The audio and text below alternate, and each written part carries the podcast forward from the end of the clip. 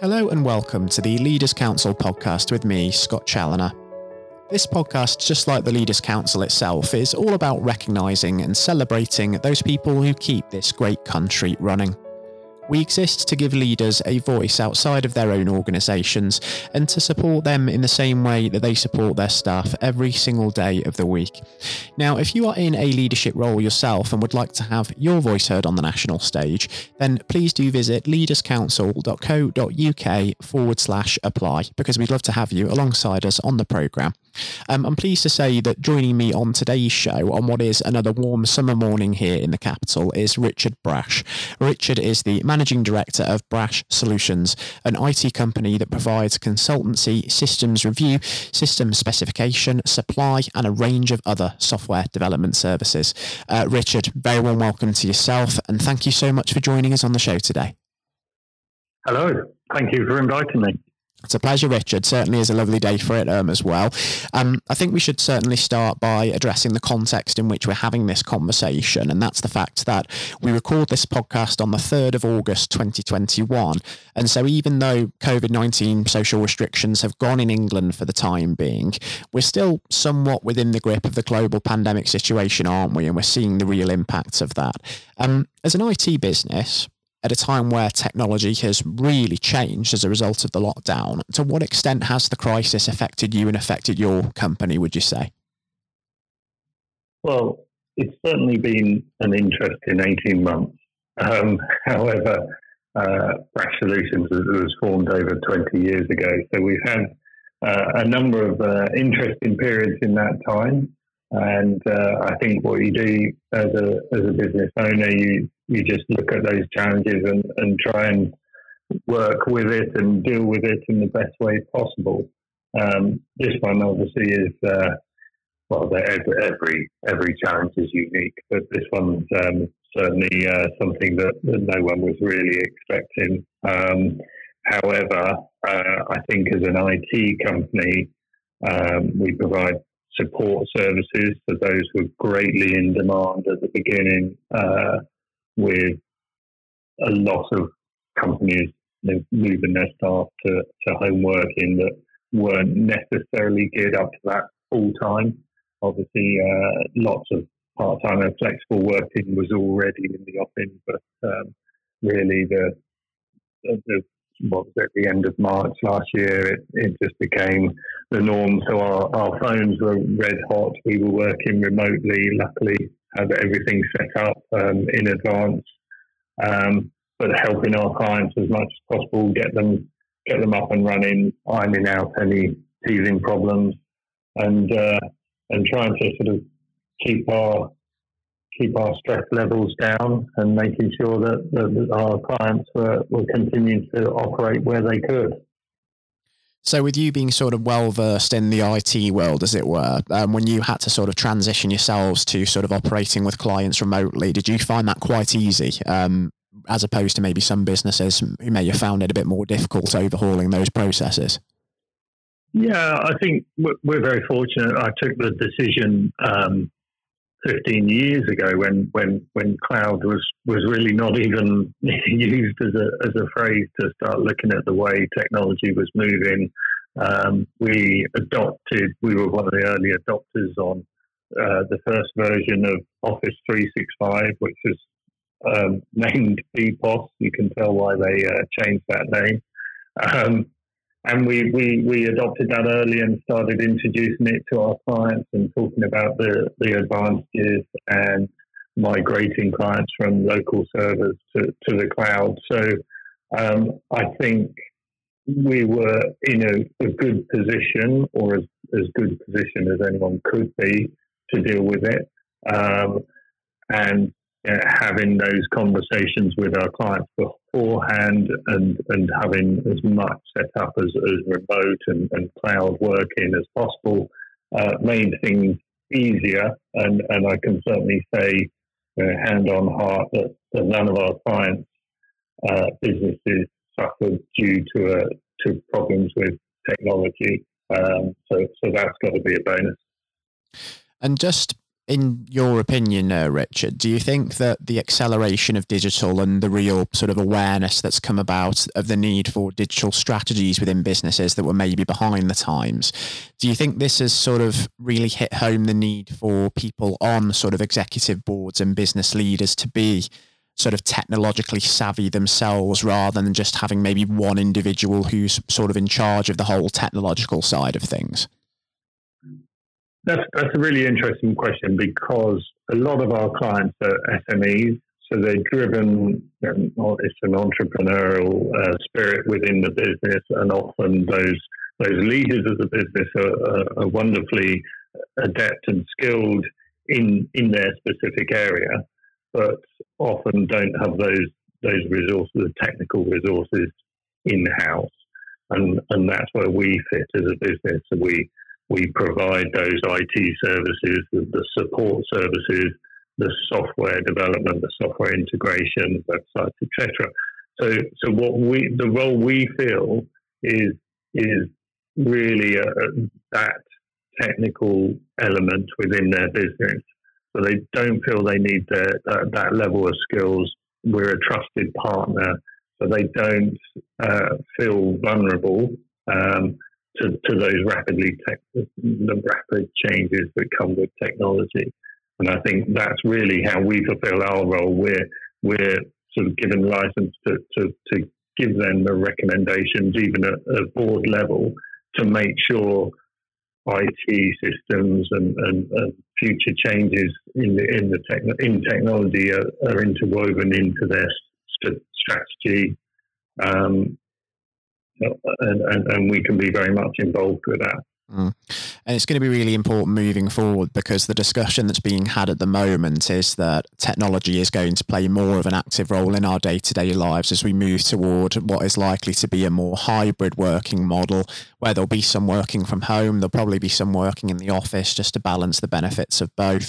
And obviously with that, you need the systems to be able to work from home. You need the security to be able to work from home. So it's an exciting time for a business like yours, isn't it, where your expertise is going to be so, so important? Yeah, I think we're lucky to be in that space. Um, there's obviously the responsibility that goes goes with that. Um, if we're relied on to, to that level by our clients, we, we've got to, you know, make sure we're investing in, in the research, in the training of our own staff to, to provide that level. We try to have our, our staff um, skilled and, and used to, to speak in plain English to our clients, and not bamboozling them with the latest, you know, gaz- gizmos and, and, and gadgets and phrases and terminology that, that really confuses them. And I think that, that's crucial. So, um, you know, going back to what you were saying about the, the movement, I think the, the, the movement towards high tech within business, it, it's already there. Most people have the most powerful bit of technology they have in their pocket as a mobile phone, and they can carry out, you know, if they're cloud-based, they can probably carry out most eighty percent of the work that they need to do on a daily basis from, from a beach somewhere. Um, mm. which, which certainly puts a, a different slant on, on how you operate a business. Uh, but I mm. think, yeah, it's it's already here. It's just, you know, where are the next steps? And it's a, it's a constant evolution. It is certainly, it is constantly changing. And one of the other big changes that we've seen over the last sixteen months is how sort of self-aware we've certainly become. And I think we're far more willing now to discuss things such as our personal health, our mental health and well-being also, because we are more aware of our own mortality. And within sort of leadership generally, sort of how important do you view sort of mental health, uh, Richard, um, sort of as a result of the crisis? Well, it's, it's, it's paramount to our business. You know, we're we're, a, we're still a small business. We've got our our development centre um, remote.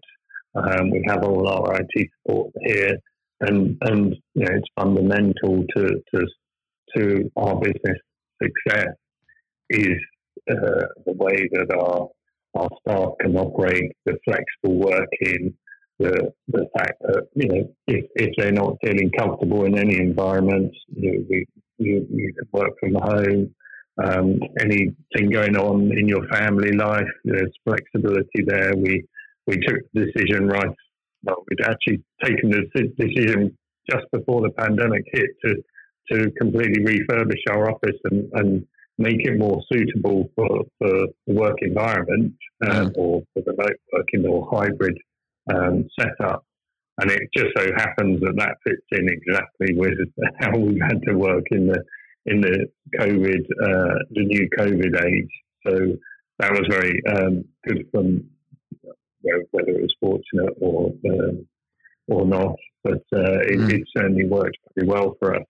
I think um, we've also, you know, on the on the wellbeing uh, and, and healthcare, that's something that it's, it's, I think the, the the working working life, your your the, the mix between home work life has, has changed so much after over the last fifteen, maybe even only the last ten years. Um, there is that expectation on employers to, to be flexible, mm. and the way we're set up, that, that really works well for us. But we're seeing it amongst our clients as well. We've just, just actually launched a, a wellbeing app for one of our clients, um, and you know that's a that's a mobile app where they can just log how they're feeling on a daily basis, and also post good news and sharing positive feedback from from their the end users. Um, and, and I think that that's got to be sort of integrated into into everyone's work life now, that, that feedback to, to company bosses and the H R departments, it, it's fundamental. We can't get away from it. We don't want to. We want our staff to be happy. Of course. Um, and it's important that there is that sort of wholesale change in approach where there is um, that hybrid working model coming into practice, because it's so easy, isn't it, to sort of pick up on social cues when someone's not quite in the right headspace, when you're sort of there in person in an office. But when you're communicating over Zoom calls, that sort of thing, I mean, you can miss those social cues, can't you? So you have to have those new mechanisms in place, that sort of change in approach, to be able to make sure that the channels remain open and these things are being picked up on, and then sort of the interventions, they're coming at the right time. Yeah, absolutely. And it, it, it's crucial. It, it's yeah, as fundamental as, as training your staff, and uh, it, it, it, it's now considered top priority. I don't think um, I don't think that's ever going to go away now. I think it's going to evolve from sort of Uh, I think we the focus at the moment is on is on when, um, mental well-being, and I think that's going to morph into more general well-being in terms of the, the sort of health, fitness, diet, um, which I think can only be a good thing as, a, as an employer. If your staff are, are healthy, that that's a good thing for your business. You know, they're going to be the, the the performance in the in the business is going to be better, less. less sick days, you know, which is what we all want. I mean, we don't want don't want staff to be to be unhealthy enough from a from a business point of view, but from a personal point of view as well. Exactly right. And another important factor that you mentioned as well is that the expectations that employees have of their employers, their bosses, it's changing, isn't it, in terms of the working practices they expect to have. They want that flexibility, and I think business is now under pressure to sort of really live up to those expectations, because if it doesn't, you're going to have issues attracting and retaining talent, aren't you? Because people like don't necessarily want now from their jobs what they wanted maybe back in sort of twenty nineteen. Yeah, I mean, we've, we've actually during the last eighteen months taken on uh, two, well, let's say two and a half members of staff, uh, one apprenticeship. Uh, so that's a young, uh, a young member of staff who's, who's learning the ropes. Joined us, uh, fantastic addition to the team. But yeah, as you say, their their requirements, you know, and uh, completely different. He he enjoyed, he joined us when we just refurbished the office, so the environment was nicer, and that that's clearly gone down well on his side. Whereas some of us older older uh, people within the business. It, it, it's sort of a, a less important thing, because it, it, it's something that you that's, that's not uh, at the top of your priority list. Uh, it, it, I do find it interesting how how it has changed, and, and it, it will continue to evolve. Um, I think one of the elements is over sort of privacy. to, you know, staff, there there is a point where, as an employer, you you you don't, you know, especially maybe old school approach, you don't want to pry into people's personal lives. Um, you know, if they've got issues going on, there is a there is a point at which, you know, as an employer, you're not entitled to know, and maybe you you, you shouldn't you shouldn't know. Um, so I think that's also a, a key thing that you've got to judge, maybe on an individual basis, but also on a company-wide policy basis, to what what level um, of, of data information should should you have about employees' um, personal life. Yeah, it is a time of change, isn't it, on so, so many fronts. And I think you're very right in the sense that we're going to keep seeing things evolve and keep seeing things change over the next few months, because we're still not quite out of the woods with the pandemic just yet. So there's still plenty of scope for sort of within COVID change, never mind in the post-COVID world. Um, but if we sort of could look ahead, maybe sort of twelve months from now, Richard, just before we do wrap up on the programme, um, what are some of your sort of key priorities and ambitions as a business for the next year? And where sort of do you see yourselves this time in twenty twenty-two, do you think? Yeah, I think um, I alluded to it in that last answer about we're, we're looking to always invest in, in difficult times. Uh, that's always a very nerve-wracking thing to do, but uh, I, you know, as I say, the company has been formed uh, over twenty years ago. So we've got some experience of, of, of how things work, and, and, and hopefully that some of you learn the lessons. And I've always tried to to invest in staff, um, additional staff, invest in um, in the business during difficult periods. So the last eighteen months has been a massive amount of investment for us, which as a small business is always uh, nerve-wracking. You know, it, it has an impact on your profitability. But you hope that coming out of this um, extraordinary situation, uh, that, that that will reflect on profitability. Uh, and yeah, we will. I'm, I'm looking at the next twelve months um, with a great deal of optimism. I think we're, as a business, we're in a good position. I think things will slowly increase in, in, in the economy, and hopefully businesses start to look at, you know, investing in their, their software and, and I T systems to, to make sure they're ready for, for the next thing that comes up, because there will be something else. There's always something else. There is. It might be a, a few more years away, but there will be the next Uh, crisis or difficulty that the business community has to deal with. Yeah, it looks as if digital is very much going to be at the heart of the future, and I certainly wish you all the luck in the world in sort of capitalising on that and helping clients ready themselves for whatever the next challenge to industry might be, Richard. And I think as we start to understand more about sort of how things are going with the pandemic and what trajectory we're going on as a society over the next sort of twelve months, I'd love to perhaps catch up and have you back on the show with us at some point in this next year, just to see how sort of things are getting along within the business and just assess where we are at that point. That'd be great. Love to. I'd relish that opportunity, Richard. Really, really enjoyed having you on the show today. It's unfortunate that we're out of time, because it's an issue that I could talk about all day, sort of the changes that we've seen during this time, the importance of robust leadership as well, and sort of prioritising that real digital strategy. And um, until we do hopefully get an opportunity to speak again in future, please do take care and stay safe with everything still going on, because we're not quite clear of this yet, but I'm confident that we're heading for better days for sure. We're nearly there, Scott. Thank you very much indeed. Nice talking to you. It was a pleasure to welcome Richard Brash, Managing Director of Brash Solutions, onto the programme today. Um, here on the Leaders' Council podcast, we like to bring forward a variety of distinct perspectives on leadership, and therefore our chairman and the former Education Secretary, Lord Blunkett, will be joining us next up on the programme alongside interviewer Matthew O'Neill. Um, Lord Blunkett will be discussing his take on the last sixteen months with the events of the COVID nineteen situation and his hopes for the weeks ahead as we hopefully enter a period of economic recovery. That will be coming up on the programme next. Lord Blunkett, welcome. Thank you very much. It's very good to be with you.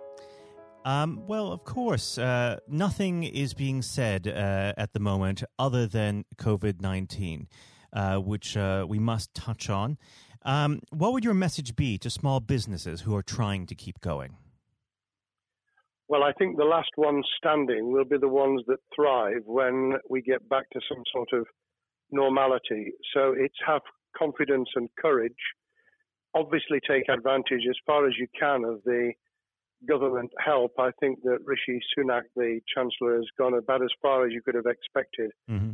In the circumstances, there are obviously small businesses that fall between the cracks, those who uh, don't have um, defined premises, can't benefit from the business rate waiver, uh, have not really been able to demonstrate that they can uh, adhere to the P A Y E for furloughing staff, and, of course, whether they can receive the, the grant, ten thousand pounds or twenty-five thousand pounds. All, all of those who can uh, are obviously able at least to benefit from that for the time being and look to the future. But I think the second thing to say, and they don't need me to tell them this as a politician who, who did once do a business studies qualification, which is that it will be a different world, and being able mm. to think about how that world will look in a year's time and be creative about it and learn from not just what's happening to you at this moment in time, but to others around you and the sector that you're working in, that will be really important. Do you feel that the long-term uh, effects of uh, the COVID nineteen outbreak uh, will in some ways be positive uh, for British industry? Well, only in the sense that people are having to be creative, they're having to adjust and innovate. Therefore, they're thinking about more productive, if you like, greater productivity ways of delivering the same service or delivering the same products. And in that sense, I think we'll have temporarily at least very much higher unemployment than we've become used to, but we'll probably have a burst of productivity, mm-hmm. which will help with the recovery. Whether it will help with the inequity of the way in which our economy is imbalanced, both between services and product productivity and, and the production of goods and services, I'm not sure. What we will need to try and do is to ensure that the geographic imbalance that exists is, as far as humanly possible, is dealt with by both uh, the entrepreneurship and innovation from the bottom up and targeted government help, which will still be needed. And we are now in the throes of the kind of borrowing that we saw back in two thousand eight to save the banking and economic system. We're, we're having to do that to save the whole of our productive business and mm-hmm. commerce. And I think that will have to be sustained for some time. Do you feel that people will take a second look at global supply chains in the wake of this outbreak? I think there's going to be much more creative ways of using local supply and linking up inside sectors much more effectively. And I hope that the Leaders' Council will be able to play a part in that, in the sense that people who have mm. something in common, a synergy in terms of what they're delivering, whether it's a service or whether it's manufacturing or whatever, uh, will be able to see that there's a, a, a good outcome from n- knowing the sector better, linking with people, not just geographically, locally, but those in this country who may not have been on the radar in terms of what they produced for the supply chain. And, of course, um, ensuring, because there's quite a lot of fraud going on as we speak with um, people getting into cyber attacks, that they'll also take account of going into the, the cybersecurity side effectively as well. The more we are online, the more people who are working from home, the more vulnerable those businesses and their supply chain become. And that's something to think about as well. How important is strong leadership at the moment?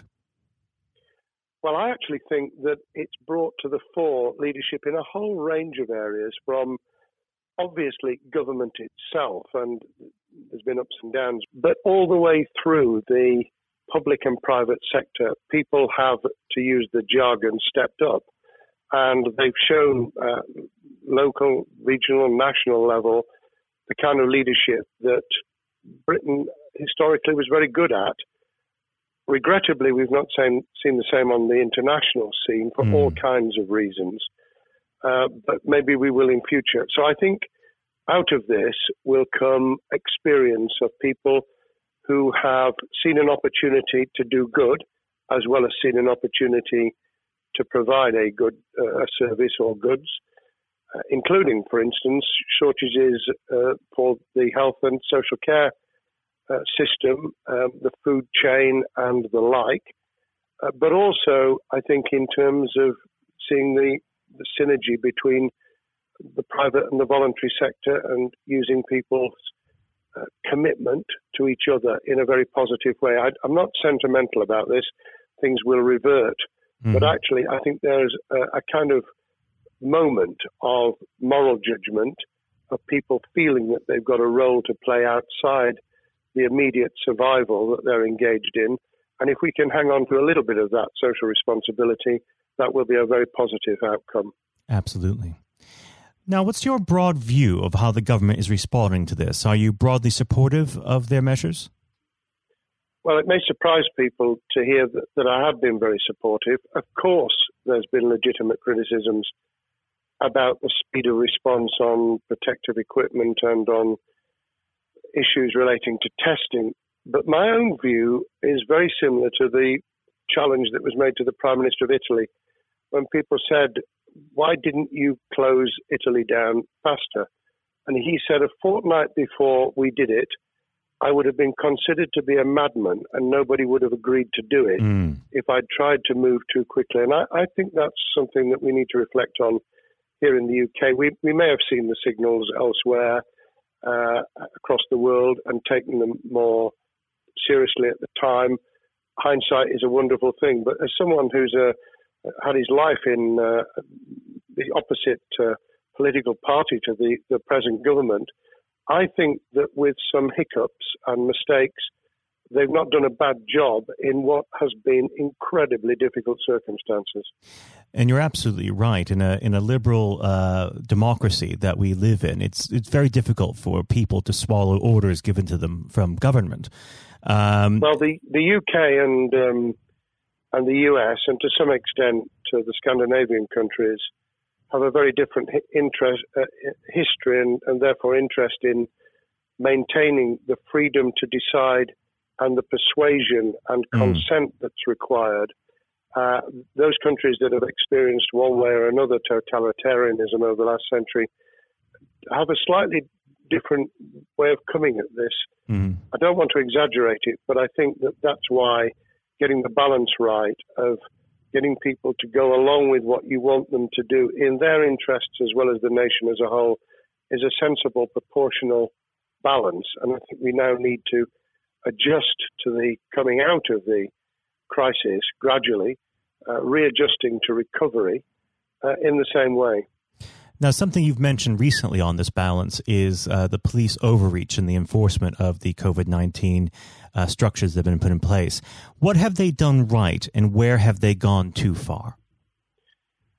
Well, I think that they were interpreting what was not necessarily as clear advice as it might have been for all kinds of reasons, because people were feeling their way. I think what's come out of it has been uh, a demonstration by local police services in some parts of the country that they could get people to do what was needed without the heavy hand of drones overhead mm. or people being told that they you know, shouldn't be walking in the street, because this was all about self-isolation, not incarceration. It was about getting people not to pass the infection on to each other and therefore to provide distance rather than to make our lives a misery. Those police services that adopted that policing by consent and chivvying people along did really well. Those who went over the top, I think, soon got a very substantial pushback. And one of the strengths of our democracy is that you could have that debate. People could say, I'm terribly sorry, we, we think the police force in our area has gone over the top. And that in itself is a constraint and uh, a readjustment. That, that's another strength of um, living in a country where you can have opinions and express them without actually being thought to be a fool. Now, of course, uh, the government has faced criticism uh, that they were slow to react, uh, and Boris Johnson wasn't present at the early COVID nineteen COBRA meetings. Now, uh, Number ten has claimed that this is normal practice. Uh, the health secretary often chairs COBRA meetings uh, related to health. Uh, does this tally with your experience as a Secretary of State, or would you have expected the P M uh, to be more hands-on during the initial stages? I think different prime ministers do have a very different style. And Boris's style, which I think will now be considerably adjusted, was very swashbuckling. In some senses, delegating is a good thing, uh, as every leader of every business or public service knows. Those who try to pull too much into themselves end up with a massive bottleneck, uh, great uh, failure of trust, and the inability of people to show what they're worth and to, to demonstrate their capability. So I, I, I'd be very wary of jumping in and saying he was wrong to delegate the essential COBRA meetings. What I was surprised about was that he didn't um, chair the first couple, because mm-hmm. my experience with Tony Blair for the eight years I was in cabinet was that Tony was a great delegator, but he would get a grip to begin with, watch what the difficulties were, and then give people direction and confidence to be able to get on with it. So looking back, I think Boris himself probably thinks, God, I wish I'd spotted the signals from elsewhere in the world more rapidly, and I'd just been there. However, this also raises another issue. All of us in positions of leadership need good teams around us. Mm-hmm. I think after this is over, he will be assessing those who really did step up and those who demonstrated their inadequacy. I think we'll probably end up in a year's time with a much stronger cabinet than we have today. Well, absolutely. And of course, uh, we've seen a, a significant uh, drop in the visibility of uh, certain special advisors like Dominic Cummings uh, during this uh, entire period. So it'd be interesting to see how that pans out. Um, well, now- it certainly readjusted the role of those behind the scenes with those who should be taking the decisions, having received advice. Obviously, there's been a complete transformation in the profile of experts, if I might use that term, who'd previously been denigrated. Mm-hmm. Scientists, medics, people with behavioural science uh, understanding. My only criticism was, were we getting wide enough advice? Were we narrowing it too much to a couple of key centres in London? But that's because I've always been adverse to everything being London-centric. I think there's great expertise, wisdom, experience out in the sticks, and uh, we should use it. Uh, rightly so. Um, now, was pa- pandemic planning part of your time as a minister, particularly perhaps uh, when you were Home Secretary? Well, it was, but it was on the back of risk arising out of counter-terrorism measures. Right. Uh, I was the Home Secretary for three months when the attack took place in September two thousand one on the World Trade Center and beyond. But we did an enormous amount of uh, scenario planning, both desktop and, and real. On the back of that, it was very heavily orientated to future developing terrorism risk. I certainly got involved with talking about pandemics. I remember being at a seminar in Edinburgh where the university there had done a lot of work itself on the issue of pandemics. And of course, we, we saw SARS and other things emerging. I, I think it would, people have criticised the government for not picking up the report from two thousand fifteen, five years ago. I think that what happens is human nature kicks in. You deal with what you're immediately faced with. Mm. You you can you can sponsor reports, and this is true of business planning, of course, as well, and scenario planning for what business continuity will look like, recovery plans for business, what will happen if um, there's a cyber attack, what happens if there's an energy sh- a shutdown, um, these kind of things you, you can look at. But you're immediately turning your eyes to what's in front of you. And had we picked up a bit more on the danger from Ebola and SARS and what have you in the past, then we might have said, what if something hits us in the developed nations that we don't have a vaccine for, mm-hmm. that we can't immediately whisk up uh, protective materials or equipment, or for that matter, medicines that help with recovery, all of which we now see are a danger. I think this will make an enormous difference to the planning for the for the years ahead. I hope it will be widened so that we don't just look at what's happened, but very rarely do you see something exactly repeat itself. Some of the circumstances will be, but others won't. So that's why I've put emphasis in what I talk about on looking at the other virus, the cyber attack uh, scenario, mm-hmm. which could be just as dangerous in a uh, a world of just-in-time provision. One of the miracles of uh, the modern developed world, except for the very poor, has been the distribution of food.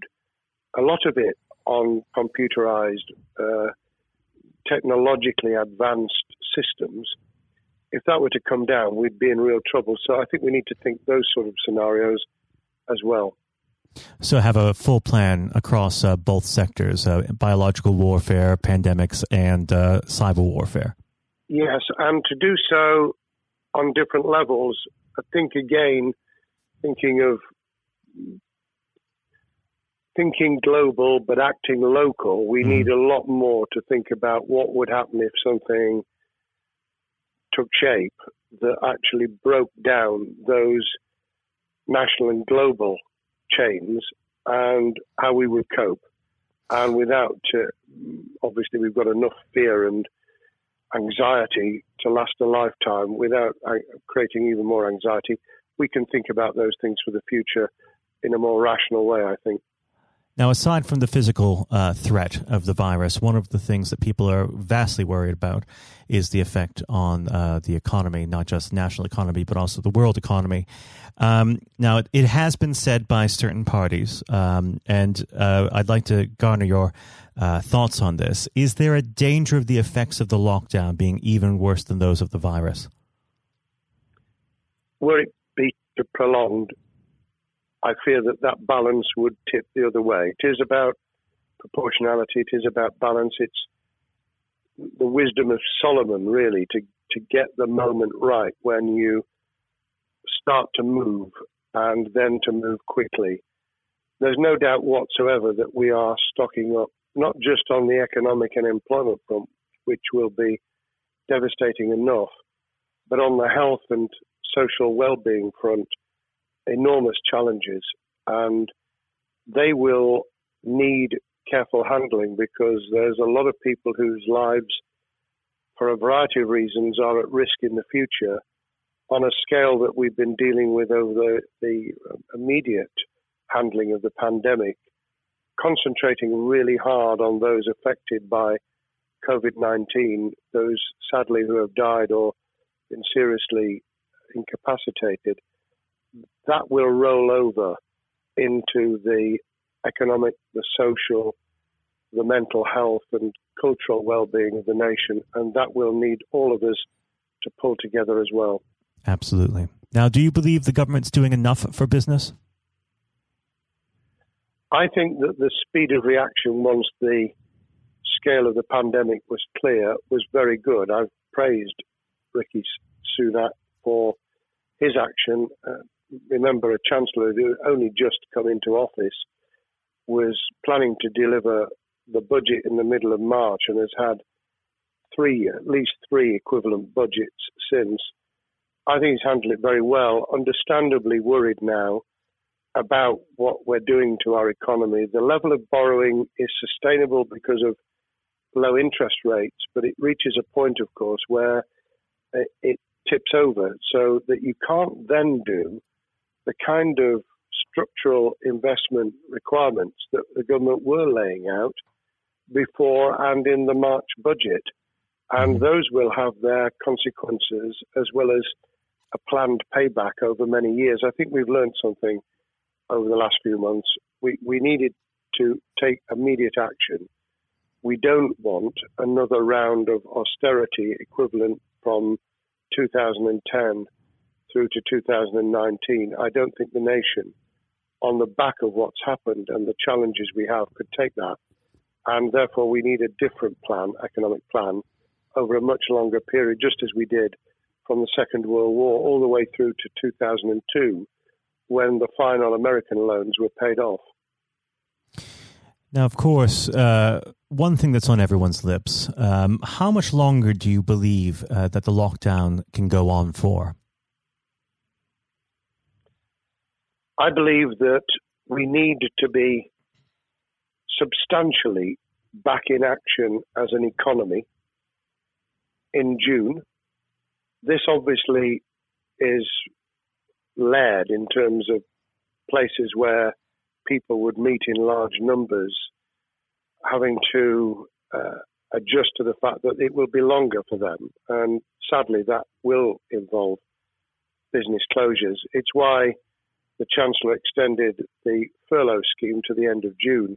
Mm-hmm. But unless we, we get things moving in June, I think we'll run into the summer where all kinds of services and industries will have a chain reaction effect. And what happens with one will then have a major impact on another. And then you get the skittle effect where things get knocked down that you hadn't perceived were going to be affected. So I very much, if I were in government, and I always think of things in that context, what would I do if I were in government? I would be on the side from the second week in May, on the side of the hawks, in terms of saying we've got to start moving, and we've got to do so with the collaboration and cooperation of the public, who have got the message, who did behave, who responded magnificently. Let's try and get back, perhaps, you know, doing things differently for a time, but substantially getting back to business as usual. And unless we do that, then those areas that can't and wouldn't expect to be back in action immediately get pushed further into the middle of the year and the autumn, and then they become unsustainable. Now, of course, um, one of the other major developments we've had recently are the changes in the uh, the Labour Party. So if we could just uh, speak on the Labour Party for uh, a while. Um, this might sound like uh, an obvious question, but uh, how does uh, Sir Keir uh, differ from Mister Corbyn? Well, I'm biased because I believe the Labour Party um, has come out of four and a half years of a black hole of a nightmare, mm. uh, where it neither represented a, a, a credible opposition nor a, an electable government. And the combination was to let those who supported the Labour Party and needed some of its policies uh, let them down very badly. Sir Keir Starmer both is a highly intelligent, Uh, professional lawyer who, as Director of Public Prosecutions, led the service well, uh, had to take difficult decisions at a time of austerity, understands the world beyond Labour members, but has been able to do business with those who originally supported Jeremy Corbyn, mm-hmm. and was able to command support from them. His creation of a balanced shadow ministerial team has been very encouraging. Um, I, I supported Lisa Nandy, who he's made shadow foreign secretary, because I thought she understood the north of England and um, the uh, the disaffected uh, Labour, former Labour voters. But I believe that Sir Keir has taken on board those who have something really sensible to offer. And I believe he will be both a, a great leader of the opposition. More importantly, he will then present himself as a credible alternative prime minister. And all governments need an alternative government at their shoulder. Mm. Uh, it was true of us from ninety-seven, and it took the Conservatives some time to recover and to get to that position, but they did. And the Labour Party will, and that's crucial for our democracy. All of us need to understand and appreciate that a living, breathing, functioning democracy requires uh, a credible, confident, and uh, in many ways uh, supportable opposition, as well as a government that we clearly want to do well, because none of us want, as we didn't with the COVID crisis, none of us want the government to fail. We want to see our economy recover. We want our social well-being to t- be taken into account. We want to overcome deep-seated inequality and poverty. And we want to do it with enterprise and entrepreneurship and business playing their role. And that is about leadership nationally, locally, in the private and the public sector. People with ideas, with confidence, with the ability to pull teams around them. Above all, to have some idea of what it is they want to achieve and a very good idea as to how to achieve it. What's the one king, uh, key thing that Keir needs to do to restore Labour as an election-winning party?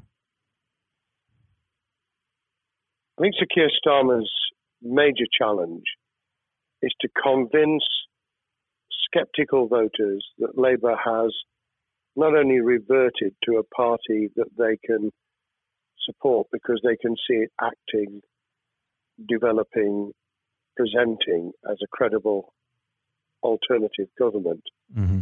but also that the lessons have been learned from the fiasco from two thousand fifteen onwards. In other words, there have to be very clear signals of substantial change, not just the right words, not just reassurance that we're not uh, going back to some of the crazier uh, policies, but actually that we've understood why the electorate rejected those policies so substantially in December two thousand nineteen. If people get that message, they'll understand that the Labour Party has changed, as it did in the nineteen eighties and early nineties, to become the electable government with the greatest majority and historic majority, even greater than nineteen forty-five, which I was privileged to be able to take advantage of in nineteen ninety-seven when I joined the Cabinet. Now, I know what your answer is going to be to this question, but uh, indulge me. Um, do you think Keir has what it takes to be P M? Yes, I do. I think he has the background, he has the experience, he has the professionalism, he has the forensic uh, mindset, and he has the confidence to have put a team around him which will ensure that it will work. And those elements are true of all leaders. Ideas, the ability to build a team, to have confidence in that team, uh, and to be able to demonstrate leadership in practice, sometimes at the most difficult times. And, you know, the Leaders' Council, those sharing their thoughts with uh, uh, the kind of thing that we're doing now uh, with uh, a podcast, but also joining us in linking up in that network of people who can support and help each other and learn from mm-hmm. each other. That is what needs to be done in politics as it needs to be done in business. Thank well, you very much indeed, Matthew. Well, really thank you for coming on the uh, the program. It's been a, an absolute pleasure, and I look forward to speaking with you again. Thank you very much, and good luck to all those listening in what has been a nightmare scenario. Good luck for the future. Have courage. Have confidence, and yes, listen to those who know more about business than I ever will. Thank you, Lord Blunkett. Thank you.